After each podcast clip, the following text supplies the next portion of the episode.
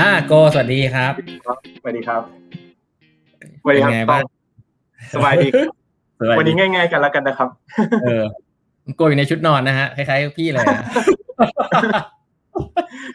เออ เป็นไงบ้างโกสบายดีไหมช่วงนี้ สบายดีทำอะไอครับ ช่วงนี้ช่วงนี้ก็อ่าหยุดสงกรารก็ไม่ได้ไปไหนครับ ตอนแรกกะว่าจะไปเที่ยวต่างจังหวัดแต่ว่าคิดว่าทำตัวเป็นคนดีอยู่อยู่อยู่คอนโดกักตัวในคอนโดดีกว่า เหรอเฮ้ยช่วงแบบหยุดสงกรานต์อย่างเงี้ย แบบอย่าทำงานลาซาด้าอย่างเงี้ยมันมีมันก็ต้องมันก็ไม่ได้หยุดปะวะใช่ปะอ่าหยุดหยุดได้ครับ หยุดได้ ผมว่าอ่าถึงแม้ว่ามันเป็นแพลตฟอร์มอีคอมเมิร์ซที่มีการขายของตลอดเวลา ที่จริงแล้วมันผมว่ามันเป็นเหมือนเป็นคลื่นมากกว่า คือทุก ๆ ทุกๆสามเดือนมันก็จะมีเป็นแคมเปญใหญ่ แต่ว่าช่วงระหว่างระหว่างทางเนี่ยก็คือถ้าวางแผนไว้ล่วงหน้ามันก็ไม่ได้จำเป็นต้องมี อะไรมากมายที่ที่ต้องจัดการครับ อืมโอเค แต่ว่าอย่างเช่นช่วงอืมช่วงสงกรารที่ผ่านมาที่จริงแล้ว ปกติแล้วเนี่ยเรามีเหมือนคล้ายๆกฎเกณฑ์ว่าถ้าเป็นแบบคนขายบนแพลตฟอร์ม ต้องส่งอ่าสินค้าภายในหนึ่งวันนะหรือสองวันนะ แต่ว่าช่วงสงกรารเราก็เข้าใจพ่อค้าแม่ค้า เราก็มีแบบลดลดลดหย่อนอ่ากฎเกณฑ์เราบ้างว่าเออช่วงสงกรารแบบแทนที่จะต้องส่งของภายในหนึ่งวันสองวัน อาจจะเป็นว่าเออขอให้ให้คุณหยุดได้สามวันนะ คือหยุดสงกรารก่อนแล้วให้มาส่งของได้อะไรประมาณนี้ เราก็พยายามเข้าใจพ่อค้าแม่ค้าเหมือนกันครับ โอเค เอ้ยอย่างนี้ถามเลยตะกี้พี่เกริดไปนิดนึงแล้วว่าเรารู้จักกันมานานพอสมควรแต่ถามก่อนว่าตอนตอนนี้ปัจจุบันโกทำอะไรที่ Lazada นะเล่าให้ฟังสั้นๆได้ไหมได้ครับอ่าตำแหน่งผมคือ Chief of Staff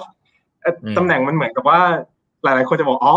ดู HR เหรอดูดูเออเรื่องบุคลากรเหรอหรือว่ามันไงแต่มัว่านมันอยู่ในไวท์เฮาส์อะไรอย่างเงี้ย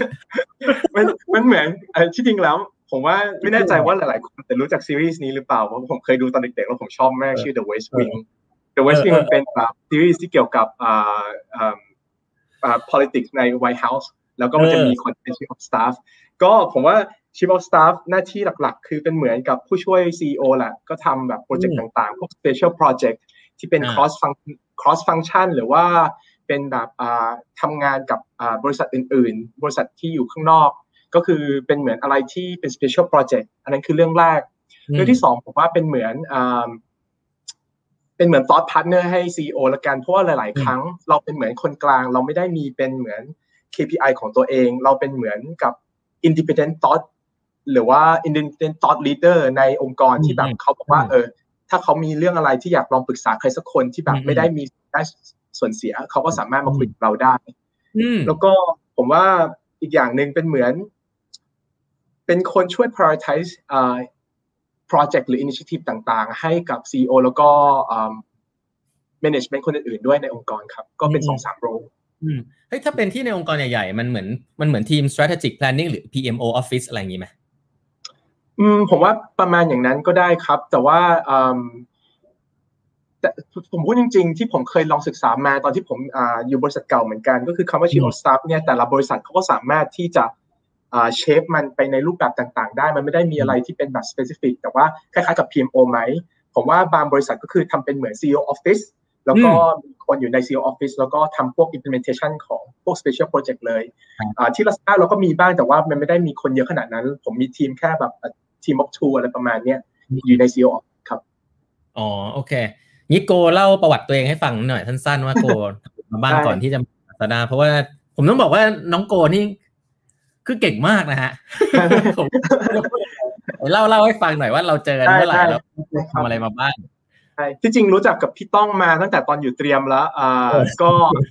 เป็นพี่พี่พี่ต้องเป็นพี่พี่พี่ห้องเนาะเออพี่ห้องก็พี่อยู่ห้องเตรียมมาอยู่เตรียมมาด้วยกัน แล้วก็อ่าจริงผมเป็นเด็กหาดใหญ่เรียนอ่าโรงเรียนที่หาดใหญ่หาดใหญ่วิทยาลัย แล้วก็ได้อืมได้โควต้ามาเรียนที่เตรียม ก็เรียนเตรียมมาสามปี แล้วก็อ่าโชคดีได้อ่า ทุนเล่าเรียนหลวง แล้วเลยไปเรียนต่อที่อเมริกาสาขาอ่า engineer biomedical engineering ครับอืมแล้วก็คนละเรื่องหลังจากนั้นเออแล้วก็อ่าหลังจากเรียนจบผมไปทำงานแป๊บหนึ่งในบริษัทอ่า biotech consulting firm ที่บอสตันแล้วก็ทำงานเสร็จก็ตัดสินใจว่าเอออยากกลับไปเรียนต่อก็เลยกลับไปเรียนอ่าปริญญาเอกต่อที่สแตนฟอร์ดก็เลยได้เจอพี่ต้องอีกครั้งหนึ่งตอนที่เรียนที่สแตนผมเรียนนำอ่า bioengineering แล้วก็พี่ต้องเรียน MBA เนาะแล้วก็หลังจากนั้นอ่า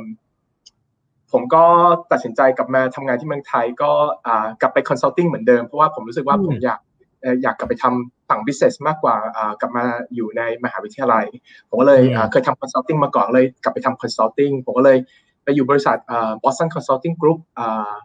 ตอนแรกอยู่ที่กรุงเทพสองสามปี แล้วก็ย้ายไปที่นิวยอร์กปีหนึ่งแล้วก็กลับมาที่กรุงเทพปี แล้วก็หลังจากอยู่ Boston Consulting Group 5 ปี ผมก็ตัดสินใจว่าเออ อยากลองหาอะไรใหม่ ๆ ดูบ้าง แล้วก็ผมพูดตรงๆว่าผมเห็นเพื่อนผมตอนที่ผมอยู่อเมริกาตอนที่ผมจบปริญญาตรี บางคนก็ไปจอย Apple บางคนก็ไปจอย Facebook ไปจอย Google หรือว่าไปจอยแบบพวก early stage startup ต่าง ๆ แล้วผมว่าเออผม miss that train ไปว่าตอนอยู่อเมริกา ผมว่าเอออยู่เมืองไทยละ เอ้ย ผมยังเห็นว่า e-commerce มันเป็น early stage มาก ๆ ในเมืองไทย ผมก็เลยว่า เออ ลอง ลอง ลองมาทำ e-commerce ดู แล้วก็ตัดสินใจมา จอยบริษัท Lazada ครับ เมื่อสองปีที่แล้ว ก็อยู่กับ Lazada มาสองปีแล้วครับ อืมอืมเล่าเล่าเล่าเล่าเรื่อง Lazada ให้ฟังหน่อยได้ไหม Lazada ปัจจุบันเนี่ยพี่ไม่แน่ใจว่าเขา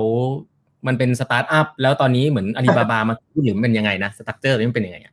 ได้ครับอ่าที่จริงอ่าลาซาด้าอยู่อ่าที่เมืองไทยมาประมาณเก้าปีแล้วอ่า ใช่ใช่เพื่อเราเพิ่งฉลองอ่ามีแคมเปญวันเกิดก็ทุกทุกทุกสิ้นเดือนมีนาจะมีฉลองแคมเปญวันเกิดเราเนาะแล้วก็ครั้งนี้เป็นวันเกิดครั้งที่เก้าแล้ว ที่จริงอยู่มาเก้าปีอ่าก็แต่ก่อนอ่า founded by อ่า Rocket Internet ที่เป็นบริษัทเยอรมันอ่าที่เขาจะเหมือนกับว่า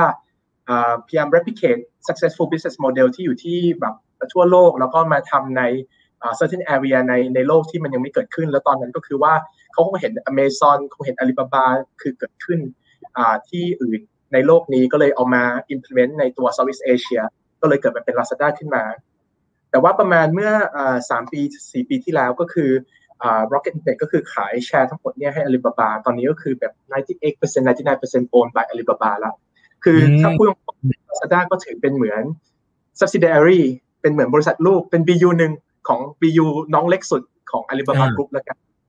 คือถ้าไปดูรูปของ Alibaba เนี่ย Alibaba เนี่ยแต่ละ BU เขาจะมีตัวสัตว์หรือว่าเป็นอ่าเขาเรียกเป็นคล้ายๆ ไอคอนของเขาอย่างอ่าบางบาง BU ก็จะเป็นอย่างเหอหมาที่เป็น BU ของอ่าซูเปอร์มาร์เก็ตมาร์เก็ตก็จะเป็นอ่าฮิปโปเพราะเหอหมาที่จริงภาษาจีนมันแปลว่าฮิปโปน้ำอ่าก็คือก็เป็นฮิปโปหรือว่าอ่ามันก็จะมีแบบบียูต่างๆ ของเราก็คือเป็นสิงโตคือน้องลาสของเราก็เป็นสิงโตก็คือจะเห็นว่า ยิ่งบียูไหนใหญ่ก็จะเป็นสเกลตัวตัวไอคอนมันก็จะใหญ่ขึ้นในโปสเตอร์เขาของเรายังเป็นน้องเล็ก ๆ น้องลาสตัวเล็กๆอยู่ครับ เออ อันนี้ถามเลยเข้าไปทำงาน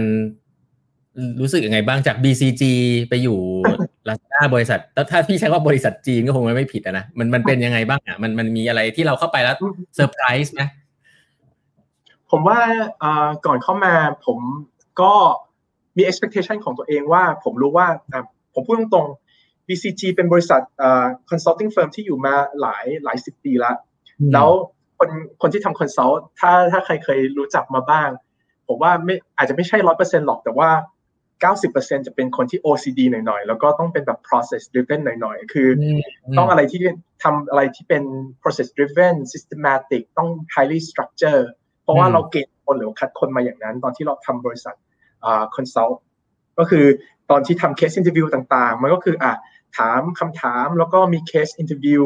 ที่แบบ you ต้องตอบให้เป็น systematic way นะ หรือว่ายังไงถึงจะได้เข้ามาเป็นส่วนหนึ่งของบริษัท consult ได้ แต่ว่าผมก็เข้าใจว่าก่อนที่ผมจะมาทำ Lazada เนี่ยผมมุมมองของผมคือ ผมรู้แล้วว่าวิธีการทำงานที่เป็น systematic เป็น highly structure เป็นยังไง ผมอยากเข้ามาในองค์กรที่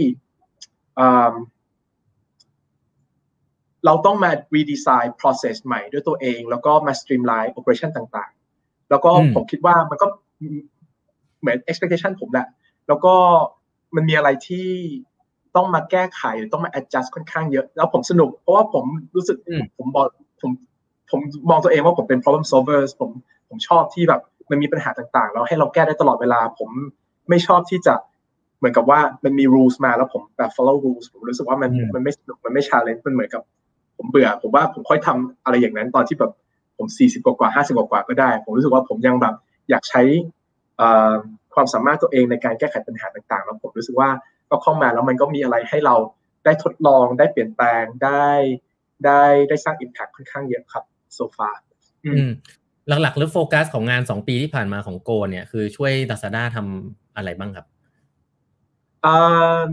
เล่าบางโปรเจกต์ละกันครับ ก็ผมไม่แน่ใจถ้าใครเคยเป็นลูกค้าของ Lazada ก็น่าจะรู้จักตัว BU ย่อยของเราที่เรียกว่า last mall last คือ Lazada แต่ก่อนเนี้ยมันเป็นเหมือนกับเป็น marketplace ที่ขายให้แม่ค้า SME มาขายของ เรามีของแบรนด์มาขายบ้าง แต่ว่าตอนนั้น 2 ปีที่แล้วตอนที่ผมเข้ามามันยังค่อนข้างเล็กมาก โปรเจกต์แรกของผมก็คือว่าเอ้ยทำยังไงให้ last mall มันขยายให้ได้เร็วที่สุดเท่าที่เป็นไปได้ ก็คือเป็นเหมือนทำ business development uh, process แล้วก็ implementation ให้ last mall ก็คือขยายจำนวนแบรนด์ portfolio ของ last mall ให้ได้ ก็สี่ห้าเดือนแรกของผมก็คือใช้เวลาไปกับการคุยกับแบรนด์ต่างๆ ทั้งแบรนด์ไทย แบรนด์ต่างประเทศ ให้เขามาเชื่อมั่นในแพลตฟอร์มเรามากขึ้นว่า เฮ้ย บน Lazada เนี่ยมันมีกลุ่มลูกค้าของคุณอยู่นะ แล้วก็ตัว e-commerce มันจะโตไปค่อนข้างอย่างรวดเร็วใน 2 ปีข้างหน้า มาเปิดร้านค้ามาเปิดอ่า official store กับเราเถอะ อันนั้นก็คือเป็นโปรเจกต์แรกที่ผมทำ แล้วก็โปรเจกต์ที่2ที่ทำก็คือเป็นพวกแบบอ่า cost optimization ก็คือดูแบบพวก P&L ต่างๆ แล้วดูว่าเอ้ยมันมี cost leakage ตรงไหนบ้าง หรือว่ามันมีอะไรบ้างที่เราจะช่วยบริษัทได้ในการ improve พวก P&L ครับ ก็จะเป็นสองโปรเจกต์ตรงนั้นที่ทำมาในในเชิงของแบบบริษัท e-commerce เนี่ย จริงๆ คนข้างนอกเขาจะมองว่า อย่างนี้ เออโกเล่าให้ฟังถึงสแตทหลัก ๆ ได้ไหมของ Lazada ตอนนี้พวกยอดขายจำนวนลูกค้าต่อวันอะไรเงี้ยมีสแตทอะไรที่แบบ out of your head ที่ปกติเวลาไปคุยมันเนี่ยสแตทพวกเนี้ยได้ครับได้ผมว่าอ่าพวก growth ต่างๆ 2 ปีที่ผ่านมามันค่อนข้างดีนะ ก็เป็นพวก triple digit ในหลาย ๆ หลายๆ metric พวกแบบยอดการขายบ้างยอดคนซื้อ หรือว่าพวกยอดออเดอร์ต่างๆ ผมว่าสแตทที่น่าสนใจก็คืออย่างเช่นวันแคมเปญใหญ่ ๆ ของเราอย่าง 11 11 หรือ 12 12 ที่ผ่านมา หรือว่าแม้แต่แคมเปญวันเกิดที่ผ่านมาเนี่ยถ้าผมจำไม่ผิดประมาณ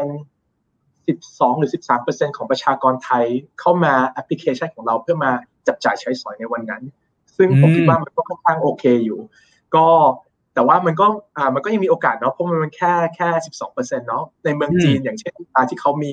วันแคมเปญใหญ่ๆ พวก Single Day ของเขาอะครับเขาเกือบเป็นแบบ หกสิบเจ็ดสิบเปอร์เซ็นของประชากรเขาผมว่ามันก็ยัง early stage ของพวกเราอยู่ แต่ว่ามันก็พัฒนาต่อไปเรื่อยๆ ผมว่าตรงนี้ อืมอืมแล้วปัจจุบันยอดยอดขายอยู่ที่ประมาณเท่าไหร่อะอันนี้อาจจะเปิดเผยไม่ได้แต่ว่าก็ค่อนข้างดีครับ โอเคโอเคเฮ้ยถามนิดนึง แล้วมีมีตัวเลขตัวเลขอะไรที่โกต้องดูทุกวันบ้าง อันนี้แบบในเชิงการบริหารงาน แบบแมทริกซ์อะไรที่แบบดูทุกวัน metric อะไรที่ผมดูทุกวัน ผมว่า ผมจะดูพวก metric พวกอะผมบอกอย่างนี้แล้วกันอีคอมเมิร์ซสมการมันง่ายมากสมการมันคือยอดขายเท่ากับ traffic คือคนที่เข้ามาบนแพลตฟอร์ม คูณ conversion rate ก็คือ traffic เหล่านั้นอะ มาเป็นเป็น buyer ได้เท่าไหร่ แล้วก็คูณกับผมเรียกว่า ARPU แล้วกันคือ average revenue per user ก็คือมันก็เป็นสิ่งง่ายๆ ก็คือดูว่า เอ้ย ยอดขายของเราเนี่ยวันนี้มี traffic เยอะแค่ไหน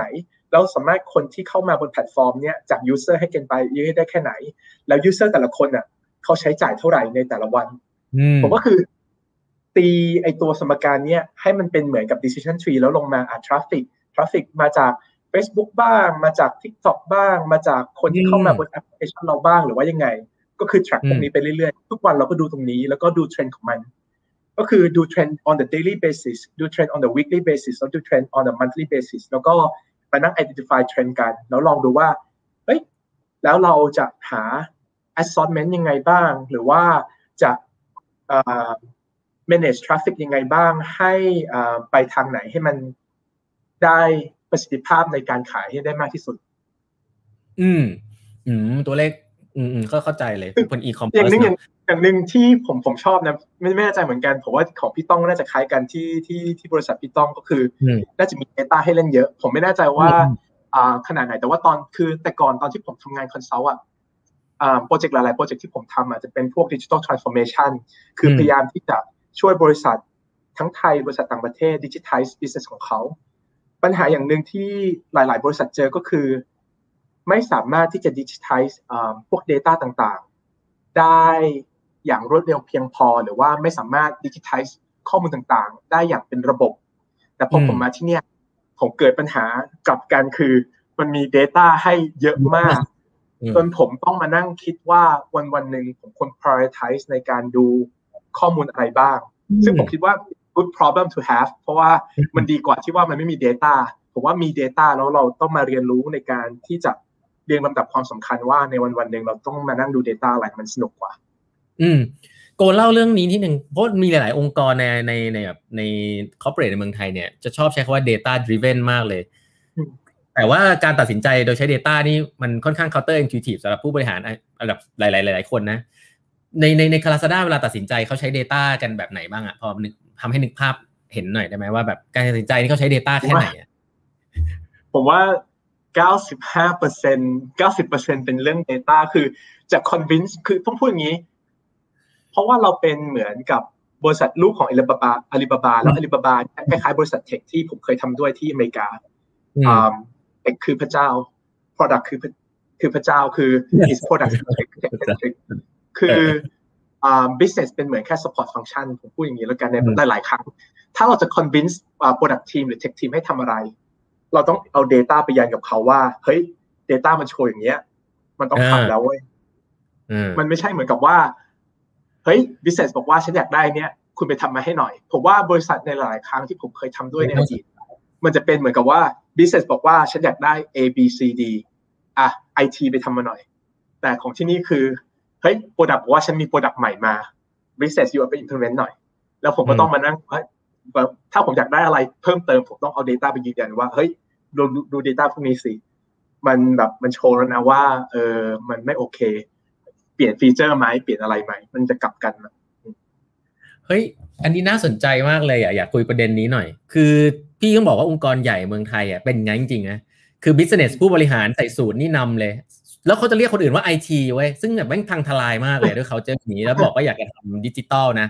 แต่ว่าเออแล้วแล้วมันก็มีความรู้สึกอย่างนั้นจริง ๆ คือก็ business สั่งมา product owner มันก็ไปทำตามนั้นนะเอาให้เกิดขึ้นมาอะไรเงี้ยแต่อันนี้ฟังแล้วกลับกัน คือเหมือนกับ มันใช้ Data แบบยัน เราต้องเอา Data ไปยันเพื่อจะทำฟีเจอร์อะไรสักอย่าง ไม่ได้แบบเสกขึ้นมา ใช่ใช่ใช่คือทุก meeting ผมพูดอย่างนี้แล้วกันอ่าเอ่อเกือบเกือบทุก meeting แต่ก่อนตอนที่ผมทำ consult อะทุก meeting เออคือผมทำ powerpoint เอแล้วอก็นั่งที่จะทำกราฟต่างๆ เพื่อไป convince อ่าอ่าทั้งทีมตัวเองเอ่ยหรือว่าอ่าทีมผู้บริหารของลูกค้าเอ่ยแต่มาอยู่ที่นี่มันกลับกันคือ powerpoint เนี่ย ถ้าผมทำสวยเกิน ผมจะถูกว่าในบางครั้งว่า อยู่ใช้เวลาการทำ powerpoint ให้สวยเกินทำไมคือทุกๆคนคือนั่งแบบเปิดแดชบอร์ดหรือว่าเปิด Excel file แล้วก็มานั่งดูตารางกัน แล้วก็นั่งคุยเรื่อง Data กัน คือแต่ผมอืมผมก็ยังมีนิสัยเพราะว่าผมก็ยังเป็น OCD ว่าถ้าผมผมก็ยังทำสไลด์อยู่ในบ้างบางครั้งแหละแต่ว่าผมก็สนุกนะในการเปิดนั่งเปิดแดชบอร์ดแล้วก็นั่งดู Data แล้วก็มานั่งคุยกันว่าเอ้ย Data มันโชว์อะไรบ้าง แล้วเราต้องตัดสินใจยังไงบ้าง ซึ่งผมชอบผมว่า อาจจะเป็นว่า background ของผมคือ engineering แล้วผมชอบพวกข้อมูลต่างๆ แล้วตอนที่ผมเรียน PhD ตอนนั้น machine learning มันเป็นเทรนด์ด้วยแหละ แล้วมันเป็นสิ่งอ่าที่ผมเรียนมา แล้วผมรู้สึกว่ามันเป็นโอกาสของผมที่จะได้ใช้แบบพวก data analytics skill ที่ผมเคยเรียนอ่าอย่างเข้มข้นตอนที่ทำ PhD แล้วผมอาจจะไม่ได้ใช้เยอะมากตอนทำ consult ตอนนี้ก็เลยกลับมาแล้วแบบได้ใช้มาบ้าง อืม อย่างนี้ถ้าคุยเรื่อง e-commerce อะ ต้องแตะเรื่องเรื่องคู่แข่ง ซึ่งมีพี่ที่แล้วมันมีมุมมองยังไงอะกับเรื่องนี้คนนอกอย่างพี่อะมองแล้วพี่ก็แบบว่าโอ้โหมันมันเบิร์นเงินแข่งกันเปล่าวะแล้วมันใครจะอยู่รอดวะอะไรเงี้ย ซึ่งพี่ว่าพอตะกี้เราได้มีคุยกันว่าพออาลีบาบาเข้ามาแล้วอะมันอาจจะไม่ถึงขนาดนั้น มันมันเราพยายามจะ differentiate ตัวเองด้วยหรือเปล่าอืมผมว่ามันต้อง differentiate อยู่แล้วครับ ผมว่าอืมมองคู่แข่งไหมมันก็คงต้องมอง แต่ว่าอ่าใน ในบริษัทหรือว่า Alibaba Group มันมีมันมีตัว value อยู่เนาะตัว value หนึ่งที่ผมชอบมาก เวลาที่แจ็คมาหรือว่าทีมผู้บริหารเขาพูดกันอ่าแต่ที่จริงตอนนี้เป็นยันเนอร์จางแหละที่เขาเป็น CEO แล้วก็เป็นคนลีดทั้งหมดอ่าผมชอบ value หนึ่งมากที่เขา come up ขึ้นมาแล้วอ่าผมก็พยายามที่จะ encourage ทั้งทีมผมแล้วก็คนอื่นๆให้ทำเนาะ value นั้นอ่าเขาเรียกว่าหนึ่ง customer first employee second shareholder third อืมหมายความว่า ต้อง obsess กับ customer ในการตัดสินใจอะไรก็คือ ไม่ใช่ว่าไปดูคู่แข่ง แต่ว่าอืมดูว่า customer คุณน่ะต้องการอะไร นั่นคือเป็นอืม principle ในการตัดสินใจอันแรก อันที่สองคือต้องดูแลรักษา employee หรือพนักงานให้ดีที่สุด แล้ว shareholder อะเป็นสิ่งที่คุณแคร์อันดับสามก็คืออม customer มาก่อน พนักงานมาที่สองแล้วก็คนถือหุ้นเนี่ยเป็นอันดับสามอืม ซึ่งในสมการนี้ไม่มี competitor อยู่เลย ไม่มี compe titor อยู่ ก็คือผมว่า มองมอง competitor ไหมผมว่ามันคงต้องมองมันก็คือเป็นดู market แหละแต่สุดท้ายแล้วการที่ตัดสินใจอะไรมันกลับไป principle เดิมอ่าน่าจะเป็นก็คือ ถ้าไม่รู้จะตัดสินใจยังไง หรือว่าอะไรดีที่สุดก็คือถามดูสิว่า customer ของคุณต้องการอะไร ไม่ใช่ว่า competitor ของคุณทำอะไร อืมอืมแล้วอย่างนี้ถ้ามองว่าถ้าถามต่อไม่นึงว่า Lazada กับคู่แข่งเนี่ย ตอนนี้พยายามจะเกียร์ Lazada ไปในทางที่มันจะจะ differentiate แข่งกันยังไง position มันต่างกันปะ position ต่างกันไหมผมว่าอ่าผมไม่แน่ใจว่า position ของคู่แข่งอ่าเป็นยังไง แต่ผมรู้ว่าสำหรับผมอย่างหนึ่งเวลาที่มีคนถามคำถามนี้กับผม ผมว่าผมโฟกัสที่ growth แต่ growth ของผมผมจะบอกใช้ใช้ adjective ว่า sustainable growth คือผม growth ได้นะ ผม burn เงินได้นะ แต่ว่ามันต้อง sustainable มันไม่ใช่เหมือนกับว่า burn ไปแล้วมันทำลาย ecosystem ของทั้งทั้ง ทั้งไม่ใช่ online market แต่ offline market เพราะว่าสุดท้ายแล้วมันเหมือนกับ inject แบบทำให้คนติดยาแล้วแบบถ้าคนติดยาแล้วแบบถอนยาเนี่ยมันก็คือมันพังทลายไปทั้ง ecosystem ทำยังไงก็ได้ให้โตไป แต่ว่าโตไปอย่างยั่งยืนทั้งแบบทั้งฝั่ง buyer เอยหรือว่าสั่งฝั่ง seller เอยมันต้องโตไปด้วยกัน แล้วก็ ecosystem อื่นๆด้วยผมว่าถ้าคนรู้ e-commerce มันไม่ใช่เป็นแค่ buyer หรือว่า seller อย่างเดียวมันมีพวก logistic partner หรือว่าฝั่งแบรนด์ฝั่งคนทำ marketing ต่างๆผมว่าทำยังไงก็ได้ให้คนเหล่านี้มันโตไปพร้อมกันได้ อืม behavior ของนักช้อปปิ้งเมืองไทยเป็นยังไงอะ คือส่วนส่วนใหญ่แล้วเขาเขาเขาสวิตคือพี่บอกของพวกนี้ switching cost ค่อนข้างต่ำมากเลย หรือว่าจริงๆ ไม่ใช่ ผมว่าอ่า switching cost ต่ำไหมผมว่ามันผมว่าต้องแบ่ง customer แหละมันจะมีที่จริงเรามี loyal customer ค่อนข้างเยอะพอสมควรเหมือนกัน แต่ก็จะมีเป็นพูดอย่างนี้แล้ว casual customers เนาะผมว่าก็ต้องถามตัวเองว่า loyal customer เราจะดูแลเขายังไง แล้ว casual customer จะดูแลเขายังไง แต่สำหรับผมไม่ว่าจะเป็น casual หรือว่า loyal customer สิ่งที่ผมในฐานะเจ้าของแพลตฟอร์มต้องต้องทำก็คือ ผมว่ามีสามอย่างหนึ่งคือ complete assortment ก็คือทำยังไงก็ได้ให้แบบเขาเข้ามาแล้ว มีสิ่งทุกอย่างที่เขาต้องการ มันมีสโลแกนของเราที่บอกว่ามีทุกสิ่งที่ใจค้นหา ก็คือเวลาที่ผม หาอะไรไม่เจอผมก็จะส่งไปให้น้องแล้วผมบอกว่าอ้าวทำไมเราไม่มีทุกสิ่งที่ใจค้นหาล่ะ ไปหาของเหล่านี้มาขายสิ หรือว่ายังไง อันนั้นคือข้อแรกก็คือต้องมี complete assortment ข้อที่สองคือผมว่าเป็นเรื่อง price competitive เนาะก็คือเขาเข้ามาแล้วอะทำยังไงก็ได้ให้เขารู้สึกเหมือนกับว่าเขาเข้ามาแล้วแบบของหรือราคามันแบบถูกใจเขาหรือว่ามันแบบมันใช่สำหรับเขา แล้วผมว่าข้อที่สามผมว่าสำคัญที่สุดนะคือ reliable experience ผมว่าบางครั้งอะ ผมมองตัวเองจาก experience ผมละกัน ตอนที่ผมอยู่ผมอยู่อเมริกาแล้วผมใช้ Amazon พวกเนี้ยบางครั้งผม willing ที่จะซื้อของจาก Amazon หรือว่าพ่อค้าแม่ค้าบางคน ที่ถูกที่แพงกว่าคนอื่น เพราะผมมั่นใจว่าผมได้ของที่แท้จริงแน่นอน หรือว่าผมได้ของที่สุส่งเร็วแน่นอน อันนั้นก็คือเป็นหนึ่งในปัจจัยว่าทำไมเราถึงสร้าง last mall ขึ้นมา เพราะ last mall อะเราว่าเราบอกว่ามันเป็น authentic product นะ คุณสามารถ return ของได้ภายใน 15 วันนะ แล้วก็พวกส่งเนี่ยมันแบบส่วนมากก็คือส่งฟรีก็คือเรา cover ค่าขนส่งให้ก็คือทำยังไงก็ได้ให้มันเกิด reliable experience เพราะว่าบางครั้งเนี่ยทุกคนก็คืออยากซื้อ experience มากกว่าที่จะซื้อของถูกที่สุดแหละผมว่า ผมว่ามันมีสามข้อนี้แหละ ที่ยังไงก็ตามมันต้องทำให้ได้ อืมโอ้มีคำถามอยู่เยอะพอสมควรผมจะมาไล่ตอบนะฮะโหว่าน้องโกน้องโกนี่ท็อตนะฮะเอ่อ ใครที่เข้ามาแล้วตอนนี้มีคำถามอะไรก็ฝากไว้ได้เลยนะครับ แล้วก็ฝากกดไลค์กดแชร์ให้นิดนึงนะครับ ตอนนี้ใครใครดูอยู่เนาะประมาณ 300 คนก็ฝากกดไลค์กดแชร์ให้นิดนึงนะครับ เพื่อนๆเข้ามาดูแล้วก็มีคำถามที่น่าสนใจนะฮะ เอามา มีคนถามว่าแจ็คมานี่เขาไม่เข้ามายุ่งแล้วหรือเปล่าฮะที่จริงแดเนียลจางเขามาเป็น CEO ของอาลีบาบากรุ๊ปมาหลายปีแล้วครับ อืมอืม ครับ อืม ก็คือ เออเราเราเราได้มีโอกาสเจอไหมเจอ CEO อาลีบาบากรุ๊ปบ้างไหมได้ได้ทำงานร่วมกับเขาไหมผมยังไม่เคยเจอแต่ว่าเขาจะบินมาอ่าหรือว่ามีประชุมกับทีมอ่า CEO ของทุกๆประเทศแบบทุก ๆเดือนครับ อืมผมจะผมยังไม่เคยเจอแต่ที่จริงมีน้องผมบางคนเขาเคยเจอแล้วเรียบร้อยแล้วเพราะเขาต้องไป present แบบ special project ให้แดเนียลเหมือนกัน ตอนตอนที่โควิดยังไม่เกิดขึ้น แล้วที่จริงถ้าจำกันได้อาลีบาบามี issue stock ที่ฮ่องกง stock market เมื่อประมาณสองปีที่แล้วอ่าแล้วก็เราเลือกอ่าเจ้าของอ่าแบรนด์ไทย local แบรนด์คนหนึ่งอ่าชื่อแบรนด์สาลิสาที่จริงๆถ้าไปดูรูปรูปอ่ารูปภาพข่าวของการออกสต็อกของอ l ล b a b a เนี่ยอ่าเราได้ถูก represent ในตัว อ่าอีเวนต์นั้นด้วยก็คือเจ้าของสาริสาเนี่ยเขาได้ไปยืนข้างๆแดเนียลจางเลยในรูปภาพ เพราะว่าอย่างที่ผมบอกคืออาลีบาบากรุ๊ปเขาให้ความสำคัญกับอ่า Southeast Asia มาก แล้วเขาก็คือติดต่อมาว่า ฉันอยากได้อ่าตัวแทน SME ใน Southeast Asia ไปร่วมงานอ่า issue stock การเข้าฮ่องกง stock market ตอนนั้นครับอืมเล่าถึงเรื่องการทำงานของ Lazada ใน Lazada นี่มีแผนกอะไรบ้างมีกี่คนน่ะ ตอนเนี้ย แล้วมันมีมัน มันทำงานยังไงนะ มีแผนกอะไรบ้างเหรออ่าผมว่าผมย่อยเป็นง่าย ๆ ก็คืออ่าฝั่งฝั่ง commercial หรือผมเรียกว่าฝั่ง supply แล้วกันก็คือ คนที่ดูแลพวก seller ต่างๆ ก็คืออ่าเหมือนเป็นคล้ายๆ RM หรือว่าเป็น Key Account อะครับ ก็คือดูดูพวก seller จัดการแก้ไขปัญหา seller ที่ให้ใช้ seller ต่างๆ ให้ได้นั่นคือก้อนแรกก้อนที่สองคือฝั่ง ผมเรียกว่า demand แล้วกันคือฝั่ง marketing ก็คือ คนที่ manage traffic ต่างๆ อย่างเช่นเวลาที่คนเห็น TVC เห็นการทำ branding ในในทีวีหรือ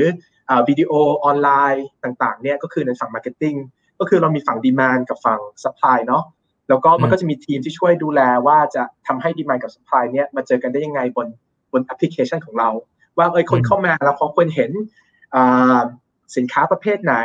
หรือว่าคนเห็นสินค้าแฟชั่น คนเห็นสินค้าที่เป็นอิเล็กทรอนิกส์หรือว่ายังไง อันนั้นก็คือเป็นทีมหลักๆสองสามทีมตรงนี้ แล้วก็จะมีทีม support ต่างๆ Product Team เอ่ย HR Finance Legal Customer Service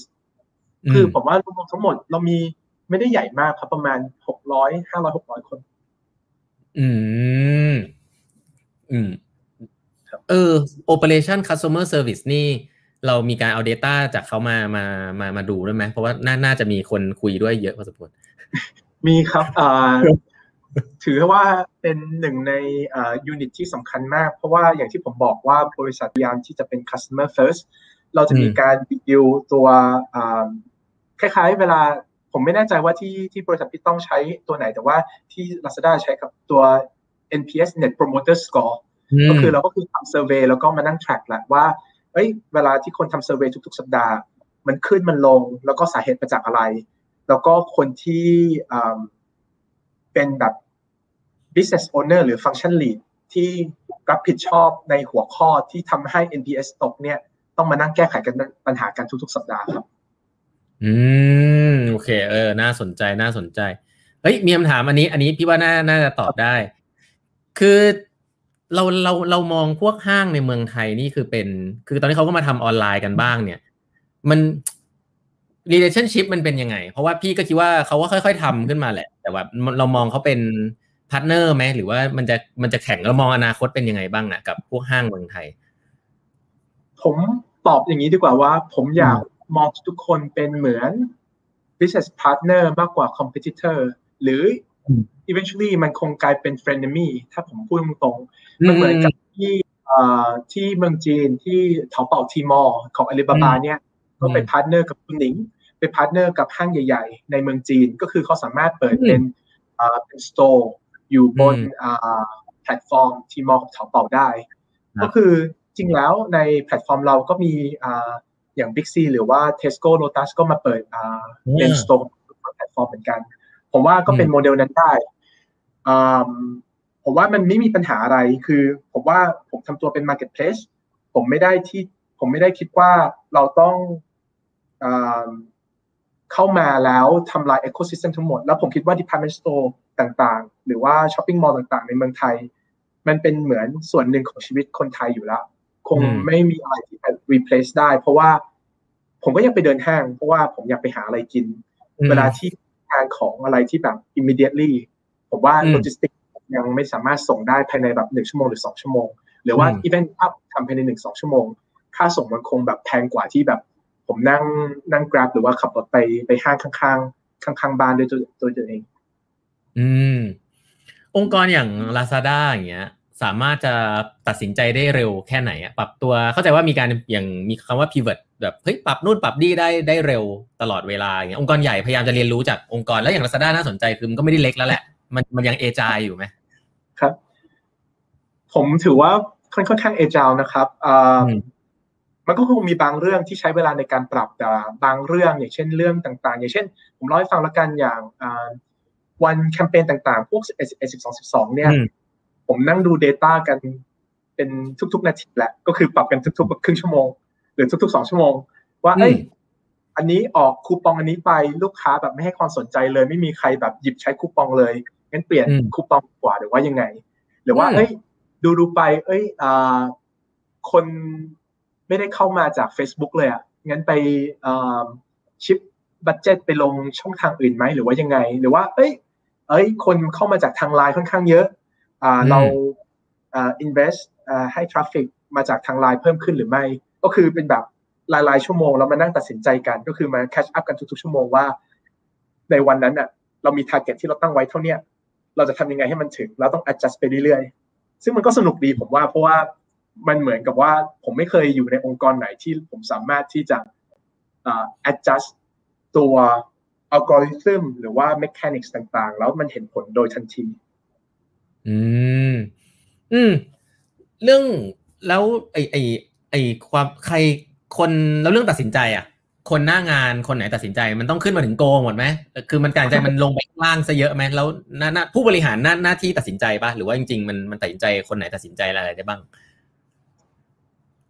อันนี้ผมผมตอบแทนน้องแล้วกันผมว่าผมพยายามที่จะโค้ชน้องให้ ให้เขาทุกๆ คนเป็นคนตัดสินใจด้วยตัวเอง ผมเป็นเหมือนแค่สแตมมากกว่า นอกจากเรื่องที่มันคริติคอลจริง ผมว่ามุมมองของผม บริษัทมันยังใหม่ มันอยู่ใน growth stage ถ้าเรา lead คนโดยการ control มันจะไม่เกิด innovation มันไม่เกิดไอเดียใหม่ๆเราควรจะ lead คนโดย context มากกว่าทำยังไงก็ได้ให้โค้ชเขาให้โค้ชทุกๆคนที่อยู่เป็น team member ของเราเนี่ย เป็น thinker ไม่ใช่ followers ผมว่า เราต้อง move from controlling ให้กลายเป็นเหมือน coaching หรือว่า managing มากกว่า เพราะว่าถ้าเรายังเป็น controlling อยู่ ผมว่า เราก็ไปทำงานโรงงานเถอะ เพราะว่าโรงงานมันคือเป็นแบบ you control ให้มันได้ได้ quality เท่านี้ แต่ว่าผมอยู่ใน industry ที่มันต้อง move fast fail fast ถ้าผม control มากเกินไป ไม่มีใครสามารถตัดสินใจแทนผมได้แล้ว ผมคิดว่ามันก็จะไม่เกิดอินโนเวชันต่าง ๆ อืม ตอบคำถามผมว่าผมพยายามจะไม่ตัดสินใจอะไรให้ทีมให้ทีมตัดสินใจเอง แต่ถ้าเขาไม่กล้าตัดสินใจ ผมก็จะให้คำแนะนำเขา อืม ถ้าอย่างนี้ทำงานกับอย่างอาลีบาบาอย่างก็ได้แบบวัฒนธรรมการทำงานกับจีนของของจีนมาใช้กับคนไทยเนี่ย เห็นอะไรบ้างอะ่ะ เห็นอะไรน่าอะไรน่าสนใจบ้าง มันมีอะไรที่มันเอามาใช้ได้แล้วรู้สึกว่าเฮ้ยแม่งโคตร work เลยหรืออะไรที่แบบต้องปรับบ้างตอน คือตอนแรกผมก็กังวลนะพี่ต้องว่า เอ้ยเข้ามาอาลีบาบา is a Chinese company แล้วก็ผมก็อย่างนี้ผมยังเรื่องอย่างนี้กันสาเหตุหนึ่งที่ผมตัดสินใจมาลาซาด้าเพราะว่าผมใช้ชีวิตอยู่อเมริกาเกือบสิบสองปี เออ แล้วก็สิบสองสิบสามปีได้ แล้วผมก็ทำงานบริษัทอเมริกันมาตลอด อืม แล้วแบบอีเวนต์ตอนอยู่กรุงเทพผมก็เป็นบริษัทอเมริกันแล้วแบบอ่า culture มันค่อนข้างอเมริกันมากอ่า ผมเลยว่า เอ้ย แต่ว่าผมรู้ว่าโลกของเราในข้างหน้า มันไม่ได้จะถูก influence โดยอเมริกาเหมือนกับเมื่อ 10 ปีที่แล้วหรือ 20 ปีที่แล้วแล้วมันจะถูก influence โดยสองค่ายก็คือทั้งคนจีนแล้วก็คนอเมริกันผมเลยอยากเข้าใจว่าบริษัทอ่าอ่าจีนเนี่ยเป็นยังไงก็คือผมมีโจทย์ให้ตัวเองว่าผมอยากทำบริษัทเทคผมอยากทำบริษัทจีน ผมอยากทำอ่าอะไรที่เป็นยังอยู่ใน growth stage อืมผมเข้ามาตอนแรกผมก็กังวล เพราะว่าผมไม่รู้ว่าวัฒนธรรมองค์กรเป็นยังไง แต่จริงแล้ว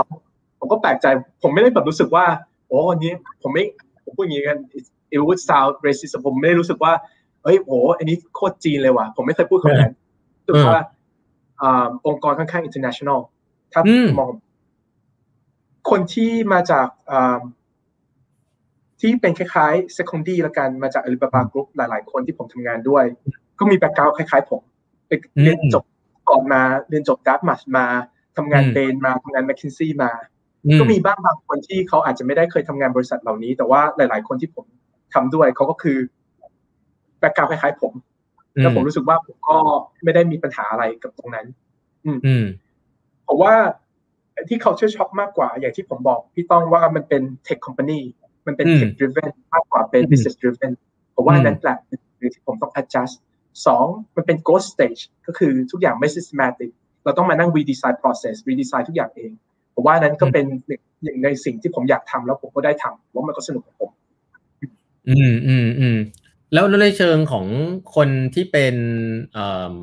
culture ของ Lazada คืออะไรดีกว่าเออ Lazada ใช้เดือ adopt ของ Alibaba หมดเลยปะ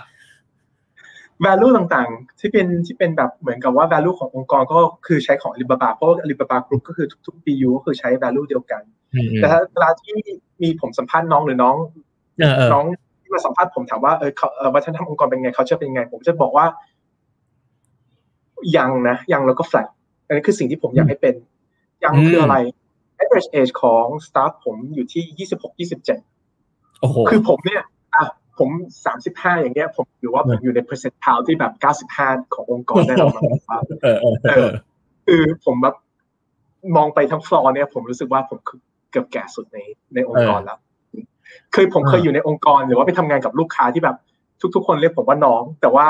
ผมมาที่นี่คือทุกคนเรียกผมว่าพี่ ซึ่งผมก็เออโอเคอันนั้นก็อย่างเลยอย่าง แล้วก็ผมก็ชอบนะ มันสนุกอ่า flat flat ของผมคือ ผมอยากทำให้มันมีแค่ไม่กี่ร้อยคนอย่างเงี้ย มันไม่ควรที่จะมี layer แบบหกเจ็ด layer คือจาก CEO ลงไปข้างล่างสุดอะมันไม่ควรที่จะมี stack อยู่เรื่อยๆ มันควรทำอะไรให้มัน flat ก็คือ มีจากผมจาก CEO แล้วผมลงไปเนี่ย มันไม่ควรเกินสี่ห้าขั้นมันก็ควรจบละทำไมต้องมี stack กันอยู่เรื่อยๆ เพราะการมี stack organization อะมันทำให้ communication ต่างๆ มันรวดเร็วมากยิ่งขึ้น แล้วก็มันก็เหมือนกับการเล่นอ่า Chinese telephone ก็คือยิ่งมีเลเยอร์มาก การ direction ขององค์กรหรือว่าทิศทางขององค์กรหรือว่า direction หรือว่าคำสั่งอะไรต่างๆ มันก็ถูกปิดเบือนไปได้เรื่อยๆ ก็คือผมก็ว่าก็คือพยายามที่ทำให้มันเป็นยังแอนด์ฟันอืม อืมอืมแล้วคนรุ่นใหม่ที่มาสมัคร Lazada เนี่ย ส่วนใหญ่เขาต้องการอะไร ส่วนใหญ่ทำไมเขาถึงมาสมัครงานที่ Lazada ผมพยายามตอบทางเขาแล้วกันผมว่าผมว่าหลายๆ คนอยากมาเรียนรู้ว่าอีคอมเมิร์ซคือเป็นยังไง แล้วก็ผมว่าหลาย ๆ คนคือมามาหา learning แหละการที่มีองค์กรที่ยังข้อดีคือทุกคนมี drive ในการที่อยากเรียนรู้ค่อนข้างสูง แต่ผมว่าสักพักหนึ่งก็คือเขาก็อยากไปเรียนรู้ที่อื่นเหมือนกันหลายๆคนที่เข้ามาคือผมว่าเขาถือว่า Lazada เป็นเหมือนโรงเรียน อีกโรงเรียนหนึ่งของเขาให้เขามาเรียนรู้ว่าการทำบริษัทอีคอมเมิร์ซเป็นยังไง การทำบริษัท tech เป็นยังไงแล้ว หลายคนที่ผมทำงานด้วยทำสักสองสามปีเขาก็จะไปไปอยู่แบรนด์บ้าง หรือว่าไปทำไปอยู่บริษัท tech อื่นบ้าง ก็ก็เกิดขึ้นบ่อยเหมือนกันครับอืม น่าสนใจนะ เพราะว่าองค์กรใหญ่ๆ เวลาคนฝั่งงานองค์กรใหญ่เนี่ยก็จะแบบให้กูเกษียณที่นี่เลยปะวะ provident fund เป็นยังไงวะ คือมาถามอะไรแบบแบบแบบมึงอยู่นี่อีกสามสิบยี่สิบปีอะไรเงี้ย แต่อันนี้นี่คือเราก็คิดว่ามันก็เป็นเรื่องปกติ ผมว่าผมทรีตมันเป็นเรื่องปกติ เพราะว่าผม ว่าถ้าน้องได้มี opportunity อื่นที่ดี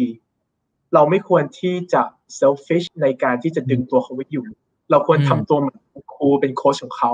ถ้าเขามีโอกาสที่ดีก็สนับสนุนเขาไป แล้วก็ถ้าเขาอยากกลับมาเมื่อไหร่ เราก็คือยอมรับแล้วก็ embrace เขากลับมาได้ทุกเมื่อ ผมว่าเป็นคนมี mindset อย่างนั้นมากกว่าครับ แล้วคนรุ่นใหม่จะ motivate เขาให้ทำงานได้ดีเนี่ย เขาต้องการอะไรครับเราต้อง support เขายังไงบ้าง อืมสำหรับผมผมว่า มีสองอย่างแหละเพราะอย่างที่ผมบอกทุกคนมาหา learning ถ้าเขามาแล้วเขารู้สึกว่าเขาไม่ได้เรียนรู้อะไรหรือไม่ได้ coaching อะไร เขาคงหรือว่าเขาเจอไม่ฟิตเขาคงแบบ ออกไปจากองค์กรค่อนข้างเร็วสำหรับผมสิ่งที่ผมทำได้อย่างดีที่สุดก็คือ ผมโคชคนที่เป็น direct report ผมให้เป็น manager ที่ดีให้ได้ ที่จริงผมมีหนังสือเล่มหนึ่งผมไม่แน่ใจพี่ต้องเคยอ่านหรือเปล่าแต่ผมชอบมากชื่อ manager ของ Julie Zhuo Julie Zhuo เป็น Facebook employee คนหนึ่งแล้วเขาเขียนหนังสือนี้มามันเป็นเหมือนหนังสือที่ผมอ่านแล้วแบบผมประทับใจมากแล้ว คือถ้าผมมี new manager คนไหนที่เข้ามาในทีมผมผมจะซื้อหนังสือเล่มนี้ให้เขาอ่าน ว่า ผมไม่ได้ expect เขาว่า priority หลักของเขาคือแบบ business performance ต้อง deliver หรือว่าอะไรนะ แต่ผม expect ทุกคนว่าต้องเป็น manager ที่ดี เพราะผมมีประสบการณ์ว่าในอดีตการผมเคยอยู่ในโปรเจกต์ที่ผมไม่ได้ชอบคอนเทนต์หรือว่าไม่ได้ชอบลูกค้า แต่ผมมี manager ที่ดี แล้วมันรู้สึกว่า ผมก็ยังตื่นเช้าขึ้นมา แล้วผมก็ยังอยากไปทำงานอยู่ แล้วผมรู้สึกว่าผมอยาก create environment อย่างนั้นให้กับน้องๆทุกคนในองค์กร อืม manager ที่ดีต้องต้องเป็นยังไงบ้างในในยุคนี้ถ้าเกิดว่าแชร์ว่ามีมีคนเยอะมากนะ ผู้บริหารทุกคนเนี่ยไปเรียนหนังสือมาเยอะแยะเต็มไปหมดเลยเนี่ยจริง ๆ คนที่อินกับพี่อันนี้คนนึงคือไอ้ต้าที่ต้านี่ก็อยู่นะฟังอยู่เนี่ย คือเรียนเยอะมากเลยแต่กลับไปไม่เปลี่ยนอะไรเลยอะมันต้องเป็นยังไงอะคนเป็นผู้บริหารรุ่นใหม่อะแบบ ผมตอบยากนะ แต่ว่าผมอย่างหนึ่งที่ผมจะพยายามสอนน้องๆให้ avoid คือ ผมไม่อยากให้เขาเป็น task delegator ผมว่า manager ไม่ใช่ task delegator manager ต้องเป็นคนที่ encourage คนในทีมให้เป็น thinker ให้ได้ ช่วย prioritize task ต่างๆ ให้ได้ แล้วก็ create safe environment ให้คนเนี่ยสามารถให้ feedback ได้ ผมว่าถ้าทำสามอย่างนี้ได้มันก็โอเคแล้ว ผมว่าหน้าที่ของ manager คือทำยังไงก็ได้ให้คนในทีมเป็นคุณได้ในอนาคตมันมันฟังดูเหมือน ง่ายแต่จริงผมว่ามันเป็นอะไรที่ยากมากผมว่าพี่ต้องคือแต่ผมไม่ได้บอกว่าผมเป็นเอ่อเป็นคนที่แบบเพอร์เฟกอะไรขนาดนั้น แต่ว่าอย่างน้อยคือผมก็รู้ว่า ผมผ่าน manager ที่ดีเป็นยังไง แล้วผมอยาก groom น้องทุกๆคนให้เป็น manager ที่ดีให้ได้นั่นเป็นหน้าที่ของผมที่จะต้อง speak up ให้ feedback และเป็นหน้าที่ของเขาที่ต้องให้ feedback ผมว่าผมจะเป็น manager ที่ดีขึ้นได้ยังไงได้บ้าง พูดเรื่อง feedback ดีกว่ามัน ทัศนคติอะไรอะที่ทำให้เราสามารถที่จะรับ feedback จากน้องได้ มัน environment ในการ set up มันเป็นแบบไหน อยากอยากจะรู้เลยว่าเหมือนว่า run เป็น one-on-one meetingน้องเขาทำยังไงให้เขากล้าเข้ามาคุยกับเราคือ on the spot มันดีอยู่แล้วแหละ แต่แบบเอ้ยมันเกิดขึ้นหรือเปล่า ถ้ามันไม่เกิดเรา เราทำยังไง แล้วก็เดี๋ยวอาจจะถามเรื่องการให้ feedback นิดนึงแต่ว่าเอาแบบ environment ยังไงที่จะทำให้คนรุ่นใหม่เขาให้กล้าให้ feedback เรา อันนี้เป็น ของผมคนเดียวเนาะผมคงไม่สามารถพูดให้กับ manager ทุกคนในองค์กรได้สิ่งที่ผมทำคือถ้าคนที่เป็น direct report ผม ผมพยายามที่จะมี one on one เดือนละครั้งเป็น formal เนาะแล้วก็ผม expect ว่าตอนที่มี one on one เขาต้องเตรียมตัวมาว่า what went well what didn't go well แล้ว how we could improve it อันนั้นคือข้อหลัก แล้วก็เขาต้องเตรียมมาว่าเขาจะให้ฟีดแบ็กอะไรผมบ้าง ส่วนผมผมก็ต้องเตรียมตัวเหมือนกันว่า ผมมองว่าผมคิดว่าเขาทำอะไรได้ดี เขาควรปรับปรุงตรงไหนบ้าง แล้วอะไรบ้างที่เขาทำได้ไม่ดี แล้ว feedback ที่ผมให้เขา ผมรู้สึกว่า feedback มันต้องเป็น bi directional คือมันไปสองทาง feedback มันไม่ใช่แบบ ผมลงไปข้างล่างอย่างเดียว feedback มันต้องขึ้นมาข้างล่างขึ้นมาข้างบนด้วย นั่นเป็นสิ่งหนึ่งที่ผมพยายามทำถ้าคนที่เป็น N minus สองของผมคืออีกเลเวลลงนึงมา ผมคงไม่ได้มีเวลาที่ผมสามารถทำ one one ได้กับทุกคน สิ่งที่ผมทำก็คือทุก ๆ เดือน ผมจะเป็นเหมือน session ผมบอกว่าเป็น venting session ละกัน อยากพูดอะไรพูดไปเลยอ่าแล้วบ่นได้หมด ไม่ว่าจะเป็นเรื่องงาน เรื่องอาหารในออฟฟิศเรื่องเรื่อง benefit ต่างๆ หรือว่าอยากบ่นว่า เอ้ย ทีมอีกทีมหนึ่งเขาแบบไม่ support เราเลยหรือว่ายังไง แล้วหน้าที่ของผมคือ take action ให้เร็วที่สุดในการแก้ปัญหาแก้ปัญหาเหล่านั้นให้น้องๆทุกคน เพราะว่าผมรู้สึกว่าสิ่งที่ดีที่สุดที่จะ increase morale ให้ให้กับทุกคนได้คือเราเป็นเหมือน problem solvers ให้เขา ก็คือก็คือผมผมทำเซสชันอย่างเงี้ยกับ n สสองผมแล้วก็อันนั้นมีอันนึงแล้วก็ n สามผมอันหนึ่งทุก ๆ เดือน เป็นเหมือนกับเป็นติ้งเซสชันแล้วก็ผมก็มี เป็นเหมือนอ่าที่ที่ Lazada มันเป็น Open Office เนาะผมก็คือ พยายามที่จะนั่ง embed ตัวเองเข้าไปในทีมน้องๆเลยคือผมไปนั่งกับน้องๆ เลยแทนที่จะแบบว่า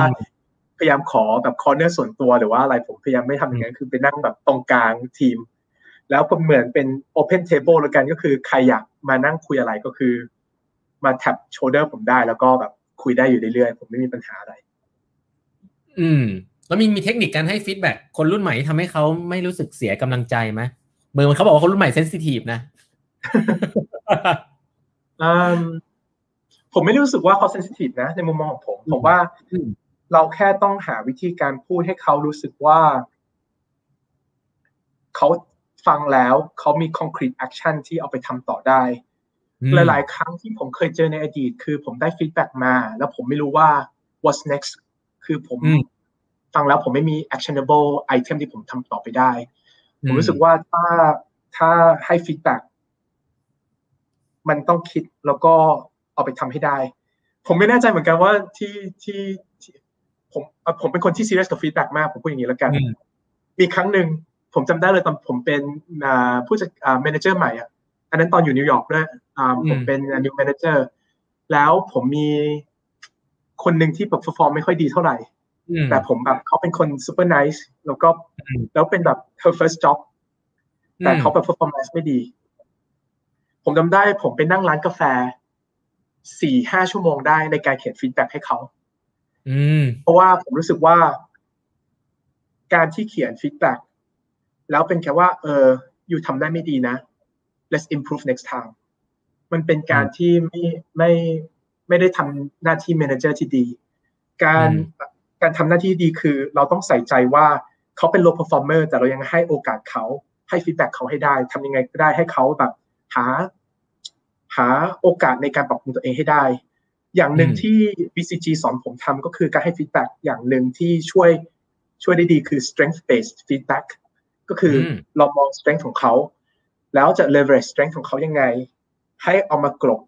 area for development ของเขาให้ได้ แล้ว มันจะช่วยเหมือนกับ complement กันละกัน แล้วผมก็ยังเอามาใช้อยู่ในปัจจุบัน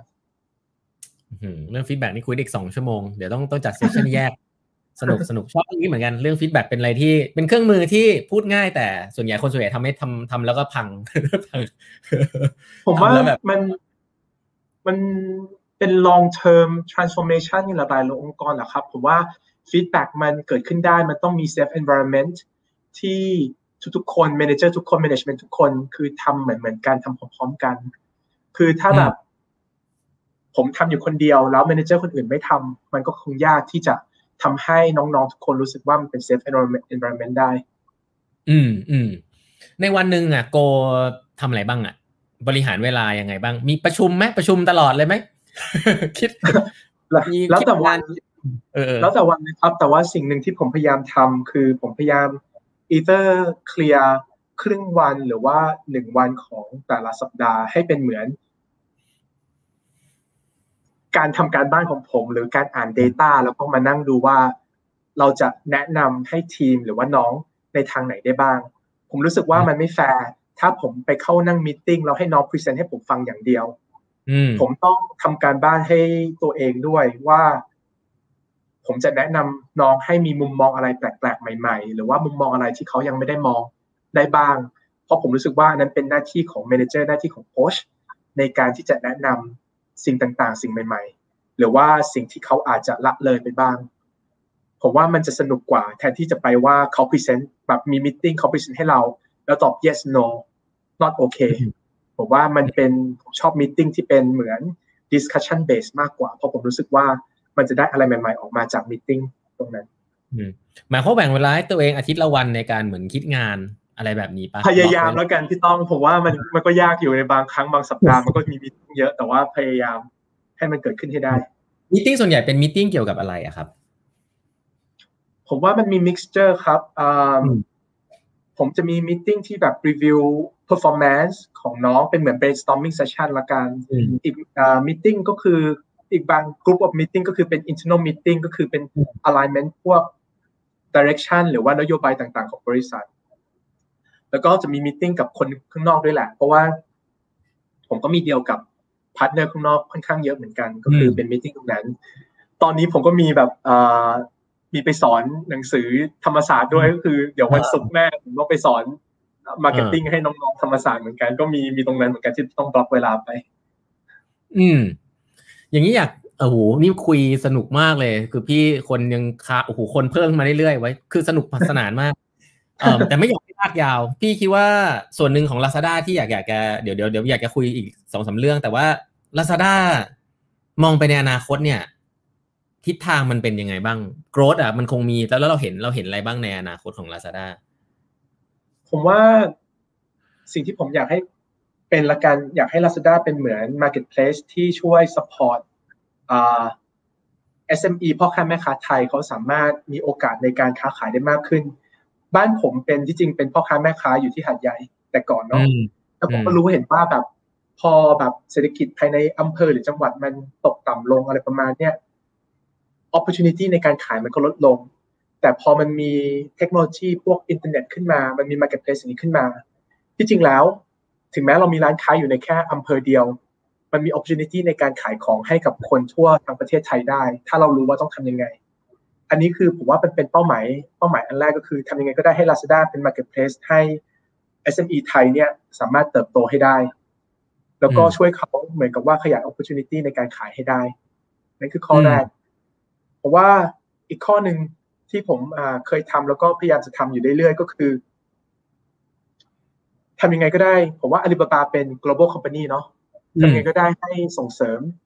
SME หรือว่าแบรนด์ไทยเนี่ยไปโตในเมืองจีนได้ เพราะว่าหรือว่าโตในโซนอีสเอเชียให้ได้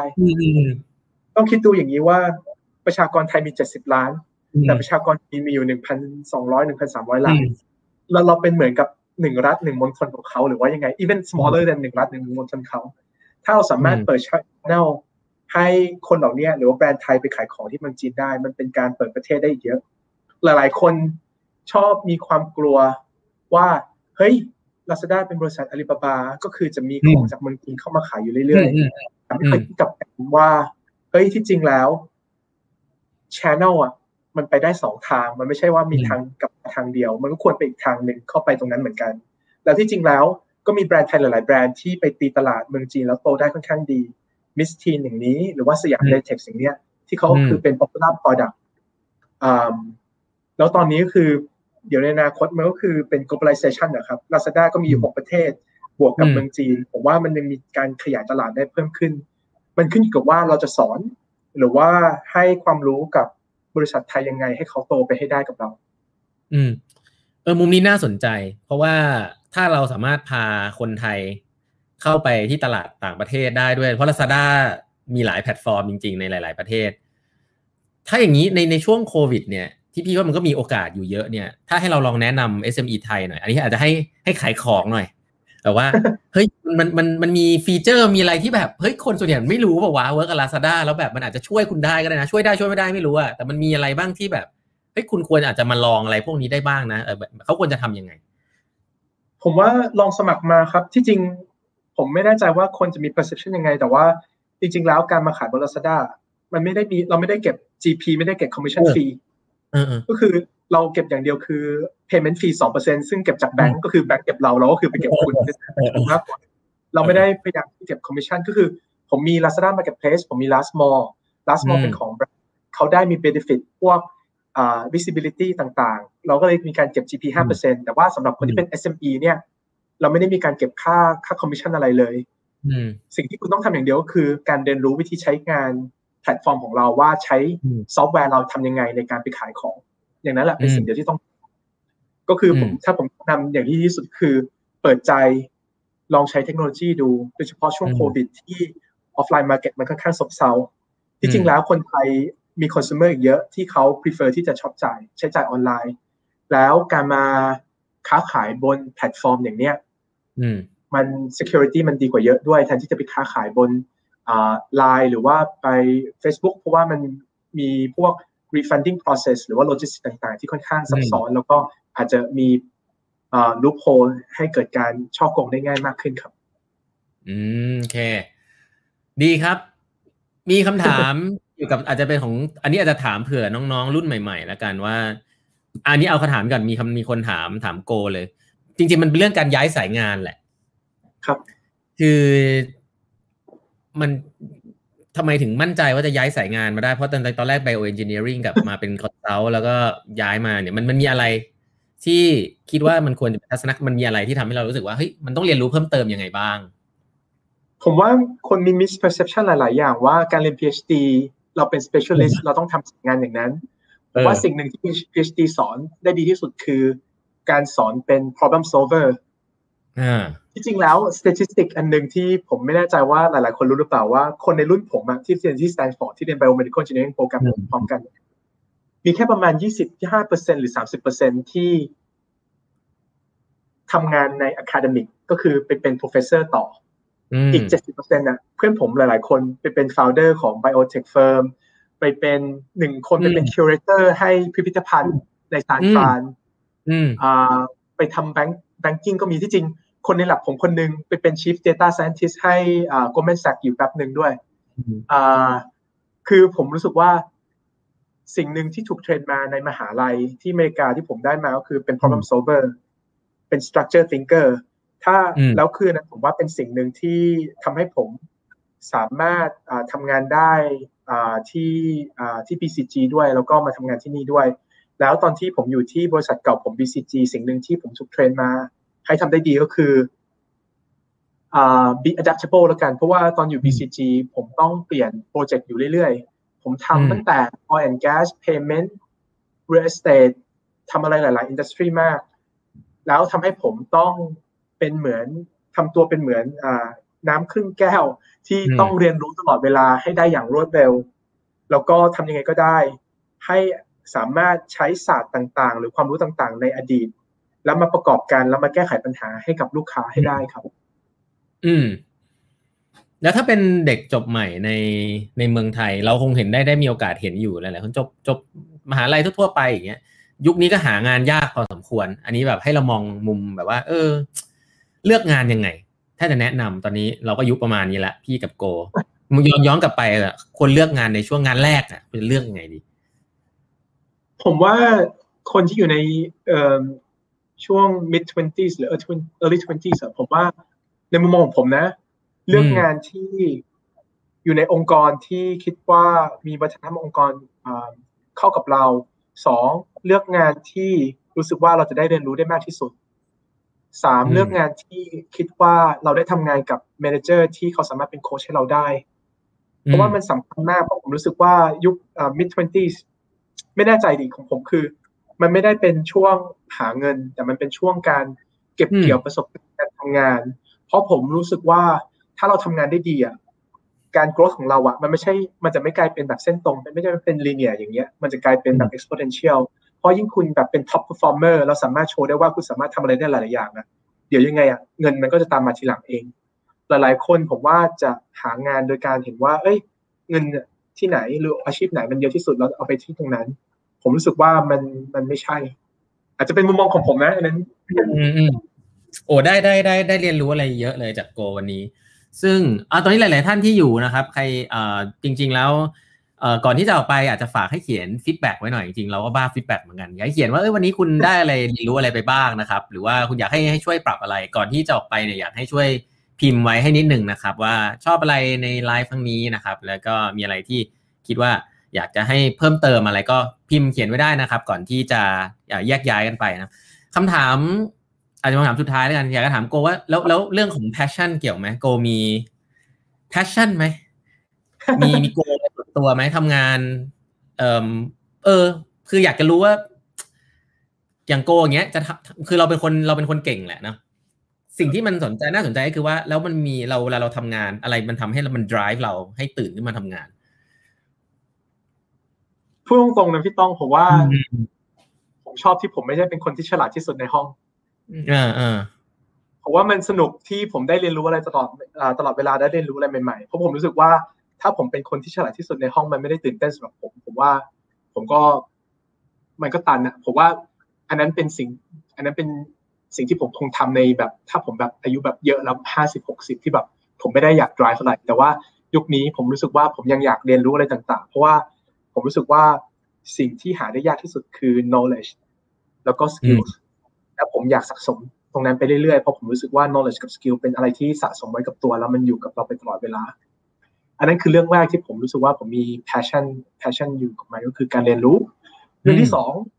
ผมเพิ่งมา enjoy ตอนหลังผมพูดตรงๆ เรื่องการโค้ชน้อง ผมรู้สึกว่าการที่เห็นน้องในทีมเติบโตกับเรา แล้วก็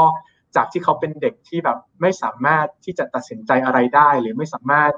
ที่จะคิดอะไรได้ด้วยตัวเองแล้วแบบวันหนึ่งเขาแบบมีความมั่นใจในตัวเอง แล้วเขาสามารถตัดสินใจอะไร อาจจะไม่ได้จำเป็นว่าต้องถูกตลอดเวลา แต่เขากล้าตัดสินใจ แล้วก็กล้าทำผมรู้สึกผมภูมิใจตรงนั้น ผมจำได้เลยว่ามีโปรเจกต์หนึ่งตอนที่ผมอยู่ที่ BCG ผมเหนื่อยมาก เป็นโปรเจกต์ที่ผมต้องดูน้องที่จบใหม่มาเจ็ดคนพร้อมกัน แต่หลังจากผ่านมันไปได้สองปี ผม ผมย้อนกลับไปแล้วผมก็ชื่นชม ไม่ไม่ชื่นชมเลยผม สนุกกับมัน